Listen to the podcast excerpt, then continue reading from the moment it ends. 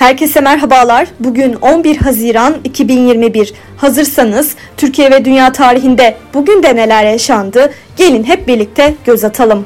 Dünya tarihinde bugün yaşananlar 1940 İkinci Dünya Savaşı sırasında Britanya kuvvetleri İtalya'daki Ceneviz ve Torino kentlerini bombaladı. İtalya Hava Kuvvetleri Malta adasına ilk saldırılarını gerçekleştirdi. Norveç 2 ay süren direnişin ardından Alman ordularına teslim oldu.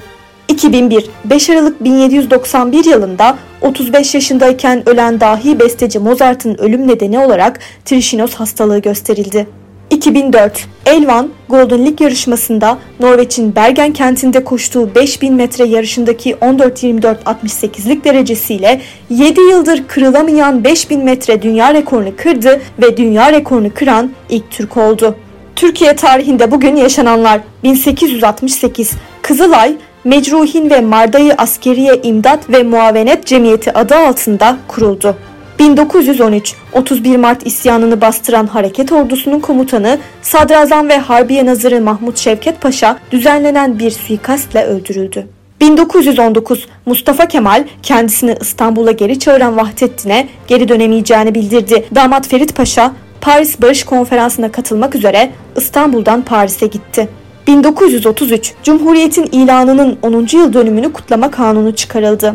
1979 Cumhuriyet tarihinin 5. devülasyonu yapıldı. Türk lirasının 1 dolar karşılığı değeri 47 lira 10 kuruş oldu. 1981 Bülent Ersoy'un sahneye çıkması yasaklandı. 1999 Bakanlar Kurulu 13 Mayıs 1999 tarihinde Fazilet Partisi'nden milletvekili seçilen Merve Kavakçı'yı vatandaşlıktan çıkarma kararı aldı. Merve Kavakçı, kararın iptali ve yürütmenin durdurulması istemiyle Danıştay'da dava açtı. Bugün doğanlar 1923 Türk şair Özdemir Asaf dünyaya geldi. 1987 Özbek asıllı Türk milli tenisçi Marcel İlhan doğdu. Bugün ölenler 1942 Türk roman ve hikaye yazarı Selahattin Enis Atabeyoğlu vefat etti.